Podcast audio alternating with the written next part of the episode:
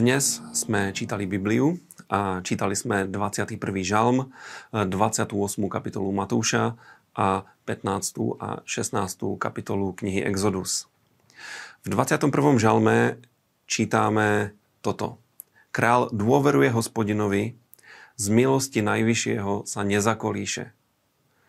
Je to úžasným vyznaním kráľa, kráľa Dávida o tom, že keď dôveruje hospodinovi, tak jeho život bude pevný nebude, nebude sa kolísať a uh, celý ten text pokračuje uh, presvedčením o tom, že pán uh, porazí všetkých kráľových nepriateľov a toto platí aj v našom živote. Priatelia, písmo hovorí, že my, kresťania, sme kráľmi a kňazmi.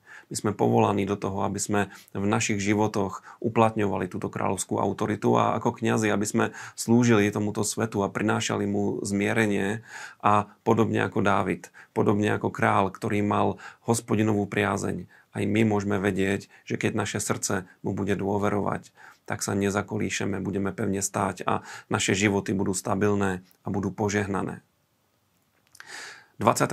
kapitola Matúša je jedním z najznámejších biblických textov, lebo e, obsahuje veľké poslanie. K nemu sa hneď dostanem. E, táto kapitola začína svedectvom o vzkriesení pána Ježiša Krista, o prázdnom hrobe, o anieloch, ktorí hovoria učeníkom, že pán tu nie je, bol vzkriesený a čítame tam aj svedectvo o tom, ako sa vtedajšia ehm, vládnúca moc e, snažila zakryť a poprieť skriesenie Krista tým, že podplatili vojakov, ktorí strážili Kristov hrob a e, podplatili ich, aby hovorili, že jeho učeníci potajomky v noci prišli a ukradli jeho telo. E, svet sa tak správa do dnešných dní. E, e, ten fakt, že Ježiš Kristus bol skriesený z mŕtvych, je mnohonásobne znovu a znovu dokázaný ľuďmi, ktorí s ním žijú v spoločenstve, ktorí zakúsili jeho a moc jeho vzkriesenia a osobne ich poznali ale tento svet bude stále hovoriť niečo iné a práve preto my sme povolaní k niečomu, čo pán Ježiš hovorí na konci tejto kapitoly a hovorí tzv. veľké poslanie.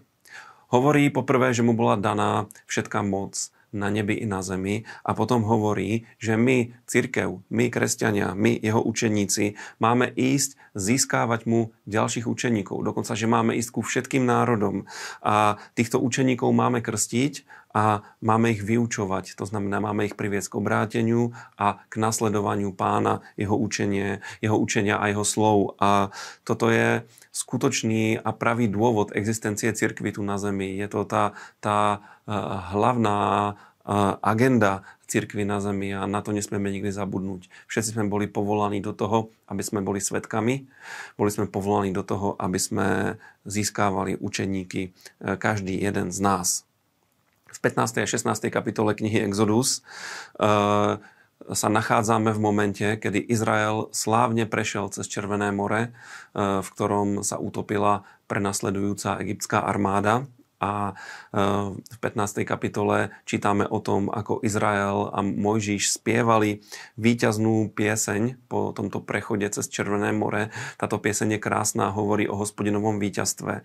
A je veľmi zaujímavé, že v knihe Zjavenia, e, v poslednej knihe Biblie, čítame, že raz túto pieseň, túto Mojžišovú a Baránkovú pieseň budeme spievať všetci v nebi.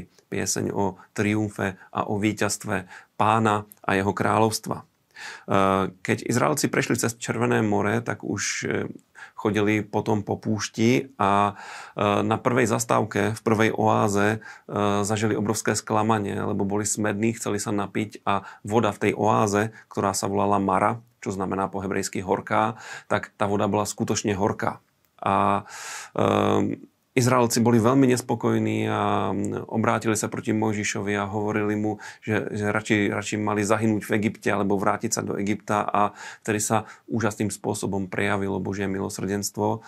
Pán ukázal Mojžišovi, ako uzdraviť tieto vody a e, došlo aj k jednomu zjaveniu, kedy hospodin zjavil, zjavil svoje meno Jahve Rofecha.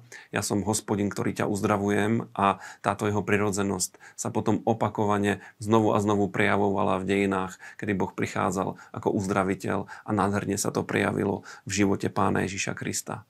A keď čítame ďalej, tak opäť vidíme Božiu milosť v tom, ako zaopatroval Izrael manou z neba týmto nadprirodzeným pokrmom. E, keď nemali dosť mesa, tak spôsobil to, že priletel húf prepelíc a všetci sa najedli.